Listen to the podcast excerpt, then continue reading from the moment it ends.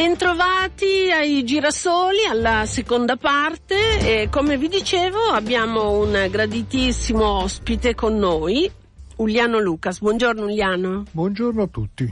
Allora, molto gradito ed è venuto a darci un'anticipazione del suo libro che eh, presenterà poi ufficialmente nei prossimi giorni, vero? Perché vi abbiamo presentato quella mostra con 50 delle tue fotografie Uliano sul, sul 68 che è in corso a base ne abbiamo parlato nei giorni scorsi, eh, sono fotografie bellissime che affiancano un lavoro creativo dei giovani studenti dello IOA di Venezia. E lì il libro lo presenterai il 22, vero? Il 22, sì. Alle 18. Alle 18, sì. con Giorgio Bigatti no? che, e Antonio Calabrò. Sì, Bigatti che è il, um, il, il presidente, il direttore, direttore del... Um, del centro praticamente ricerche di Sesto sì, contemporanea. È l'archivio da cui sono stati tratti tutti i documenti che, che, poi si trovano anche in mostra sul 68. E allora veniamo a, a questo libro Sognatori e ribelli, fotografie e pensieri oltre il 68. È un libro che racconta, che ci accompagna con le tue riflessioni e con le tue fotografie. Dunque, cominciamo subito. Perché hai pensato a un libro? Sul 68? Beh, perché sono passati 50 anni, 50 anni sono due generazioni, per cui la maggior parte di chi ha vissuto il 68 ormai è nonno. No, per cui c'è una riflessione su quello che è stato un momento storico. Poi io, sai, penso al 68, ma io sono per il lungo 68. Cioè quello che ha lasciato dopo per il 74-75. Esatto, eh. quello che ha modernizzato il paese. Mm. Per cui era una riflessione attraverso, eh, attraverso, le fotografie, attraverso dei testi su quello che io ho visto, quello che ho, ho fotografato, su quello che a un certo momento allora eh, riflettevo, vedendo praticamente questa straordinaria mondo che stava così cambiando. velocemente cambiando. Tra l'altro tu proprio all'inizio citi la frase di una fotografa, Giselle eh, Freund. Freund. È sempre l'immagine ferma e non quella in movimento a incidersi nella nostra mente, diventando poi parte della nostra memoria. Quindi sì. è la fotografia. È la fotografia, è la fotografia che hai la possibilità, dopo tanti anni, a un certo momento di rivederla, di guardarla, di riscoprirla attraverso anche altri strumenti, altre conoscenze che hai accumulato nel corso praticamente della tua vita. Per cui queste immagini del 68, certo, sono immagini di un reporter e sono praticamente eh, costruite a sequenza in un certo modo, ma sono delle fotografie che comunque ti fanno riflettere perché vanno al di là a un certo momento del sciopero, dell'occupazione e altro, ma c'è anche la vita, la vita dentro che ha portato poi masse considerevoli sì. di persone a manifestare. Allora lo sfogliamo insieme il libro e eh, allora all'inizio tu citi anche quelle che sono state le cause del sì. 68, di questo movimento internazionale che ha coinvolto l'Europa ma anche gli Stati Uniti. Sì, perché eh, insomma è, è, straordinario come, come, noi praticamente accumuliamo ignoranza su ignoranza. Cioè, anche di tutto quello che è stato scritto e altro, pochissimi hanno messo in risalto che è stata una rivolta giovanile che è, è partita praticamente da, da, da, un paese, gli Stati Uniti, Londra a un certo momento, e poi ha coinvolto persino Varsavia, ha coinvolto Tokyo, ha coinvolto il Sud America. C'è una grande rivolta giovanile praticamente che via via ha avuto attraverso la musica, la scoperta della vita, un nuovo modo di rapportarsi. Insomma, era un mondo che voleva farla finita con quello che era uscito fuori dal 45, cioè una nuova realtà. In Italia, che era un paese, a mio avviso, conservatore, no? ancora a un certo momento. Quindi un movimento contro l'autoritarismo, il clericalismo, la famiglia. Sì, è questo. L'antiimperialismo e eh, il mondismo, questi erano un po' gli elementi. Sì. E anche, eh, anche, a un certo momento il problema democ- dei paesi dell'est, che erano sotto praticamente a delle dittature eh, shock, stupide, violente. E, ecco, questi i motivi che hanno eh, scatenato eh, la rivolta nel, nel, contesto di un benessere sociale che tu sottolinei perché c'è stato il boom economico, Però questo boom ha anche sottolineato le differenze, no? il disagio sociale, gente che stava malissimo, insomma. Sì, perché il boom economico a un certo momento si è avuto, ricordiamocelo sempre, con i bassi salari, cioè con una mano d'opera dico, a basso costo. Cioè, mm, se uno fa e guarda attentamente le statistiche di allora è impressionante la gente del sud che arriva al nord e in Europa e costruisce il miracolo economico. Ma guarda un attimo i salari e ti accorgi a un certo momento che si basa tutto su quello. Cioè, su quello e anche su altro a un certo momento. Però eh, cambia radicalmente praticamente la, la fisionomia delle nostre città, i nostri rapporti, il nostro mondo. Cioè, un, un, nuovo modo di vedere praticamente altri occhi che vedono le storie intorno a noi in un altro modo. E qui poi ci sono le tue fotografie degli scontri eh, nelle grandi manifestazioni di piazza di, eh, che vedevano insieme studenti e operai, perché anche questa cosa è importante nel 68, no? Sì, con uh, gli studenti praticamente università e soprattutto è il, il ciclo degli studenti che mi ha interessato perché un conto è il 68 vedere le ragazzine ancora con praticamente il golf di Kashmir della buona borghesia del liceo Parina, il tacco e altro, e, e, vedere invece nel 71 i ragazzi che arrivano da Desio, arrivano da Vimercate, arrivano da, da grande Interland, sono ragazzi delle scuole professionali imberbe straordinari che prendono in mano praticamente la propria storia, la propria vita. Ecco, tra l'altro tu, ehm, eh, dico, ci sono le tue riflessioni, direi brevi, due pagine, tre paginette, eccetera, e poi eh, queste fotografie bellissime eh, che in pratica raccontano, no? raccontano tantissimo e nelle tue riflessioni tu metti in rilievo ehm, anche diciamo, l'identità di questi poliziotti, no? chi erano questi poliziotti? Erano dei ragazzi come quelli che manifestavano in fondo, solo che venivano dal sud, molti venivano dal sud, avevano una cultura bas- medio-bassa, diciamo, e forse non capivano quello che stava succedendo. Ma io racconto, sai, in questo praticamente le mie riflessioni di allora, a un certo momento il mio sguardo, sia per l'immagine, e poi questi volti e questo mondo. Io devo dirti, la polizia di allora era una polizia all'interno di un ordinamento ancora fascista. Cioè se uno pensa solamente a cos'era Milano, praticamente via Fate Bene Fratelli, il questore il, e, e, e, tutti i propri dirigenti era, arrivavano dalla polizia fascista. Cioè, il paese era dentro in leggi, era ancora permeato a un certo momento da un, un meccanismo no, di violenza e di, e di, ordine un certo momento, che, che arrivava da lontano. E questi poliziotti, questi ragazzotti, sì, arrivavano dal sud, però arrivavano dal sud a un certo momento e entravi in polizia se avevi la raccomandazione del, del prete, se a un certo momento la tua famiglia era di provata fede no, democristiana o altro, e vedevano nei confronti praticamente di questa massa gioiosa di, di ragazzi, praticamente dico, il nemico, il nemico perché la caserma, il maschilismo della caserma e tutto il resto, gli aveva detto che quelli erano i borghesi, i figli dei borghesi erano praticamente i nemici, virgolettato, siamo in chiaro. Per cui stiamo attenti, era la polizia di Scelba che ha lasciato sul selciato decine e decine di morti operai negli anni precedenti. E tu facevi queste fotografie eh, e, e ti lasciavano fotografare tranquillo? Oppure ti chiedevano chi sei, perché, cosa vuoi, dove vanno le fotografie? No, all'inizio c'è stata un'accettazione del reporter totale da parte praticamente del, del movimento, del, del sindacato, degli operai, altro, anzi c'è stata una felicità di essere ripresi. Io ho sempre poi avuto un dialogo, un dialogo con chi fotografavo, stavo con, con loro, parlavo, discutevo, a un certo momento mi facevo raccontare delle storie.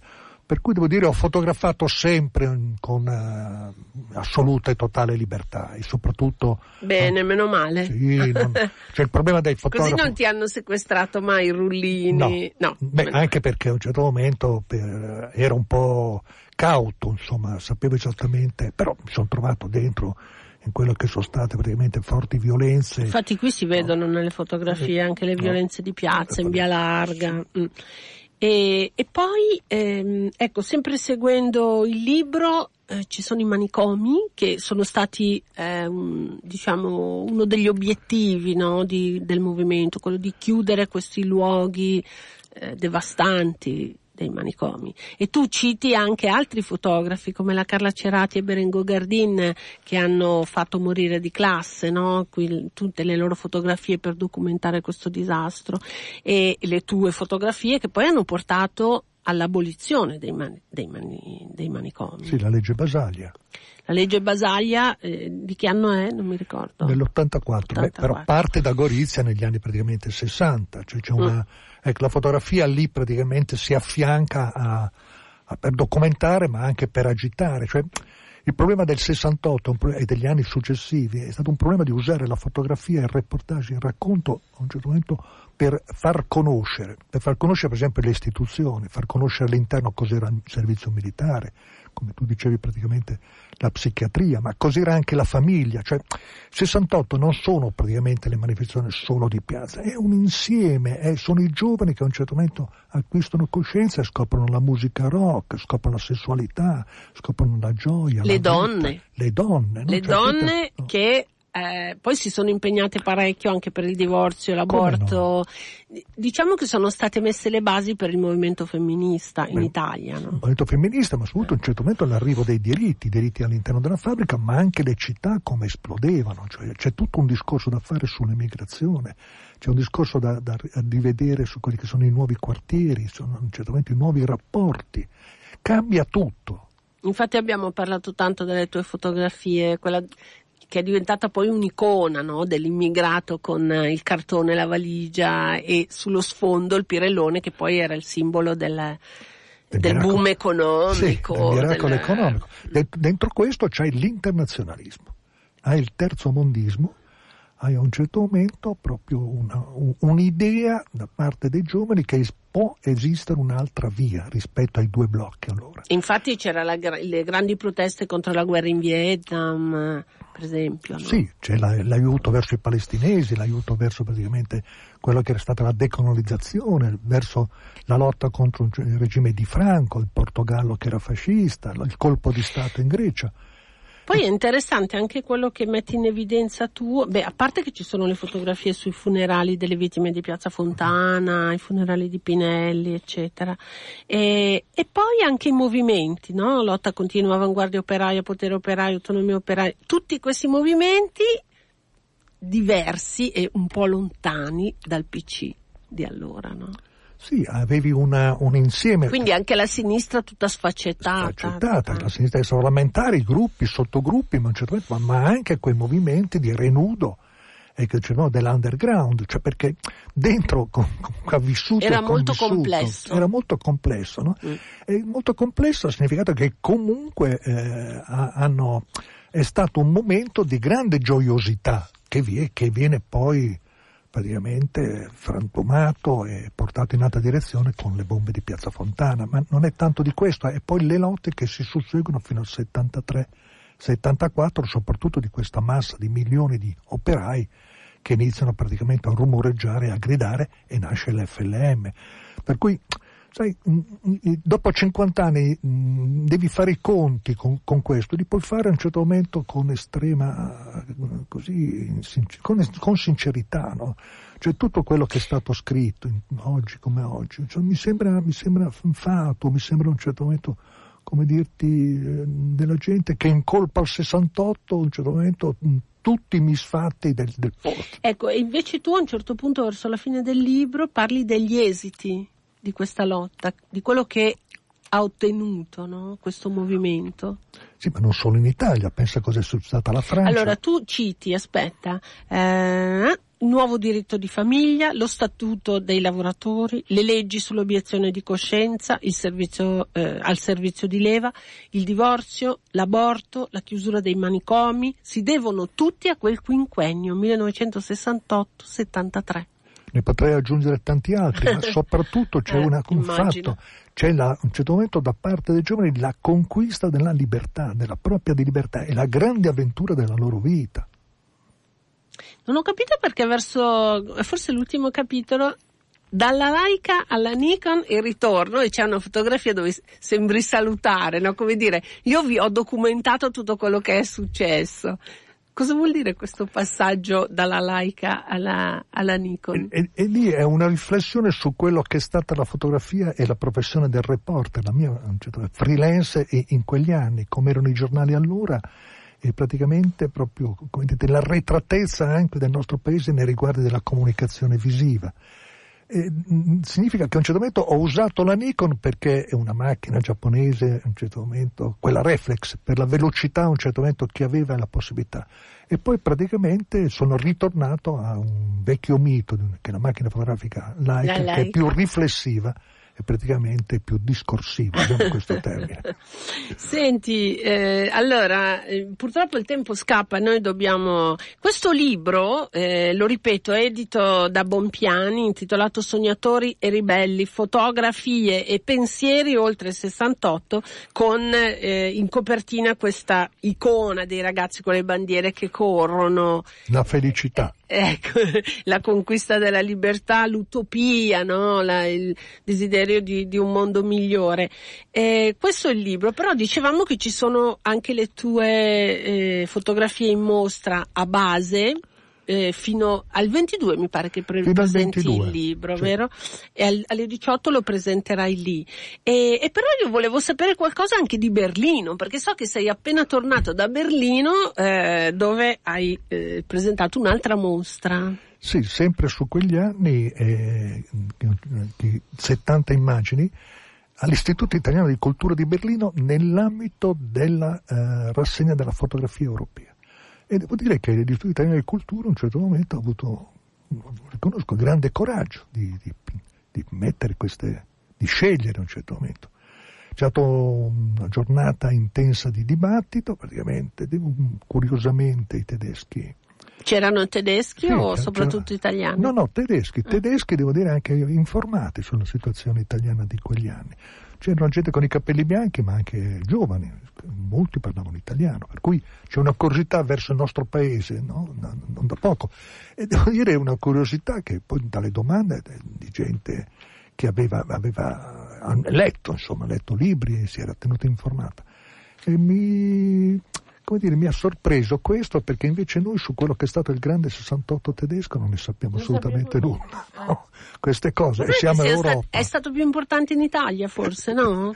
Beh, il nostro è stato lungo, eh, loro, loro, sono curiosi, in Europa sono curiosi su questo 68 perché è stato lungo, a un certo momento è durato t- tanto tempo e a un certo momento tentano di domandarsi il perché, cioè cercano di darsi delle spiegazioni, certamente. bisogna dargliele, bisogna dargliele attraverso dei materiali e questo credo che possa avvenire ad oggi attraverso una nuova generazione di storici e di gente che affronti quel tema no, con occhi e con sguardi e con intelligenza fresca. Allora, io ti ringrazio tantissimo di essere venuto a trovarci e, e per darci questa anticipazione sul tuo libro, che tra l'altro secondo me è è uno strumento ottimo anche per i giovani perché eh, ci sono queste riflessioni profonde ma piuttosto brevi, eh, costellate appunto da, da, bellissime fotografie che portano dentro quel clima, dentro quell'atmosfera, che raccontano, come dicevamo all'inizio, no?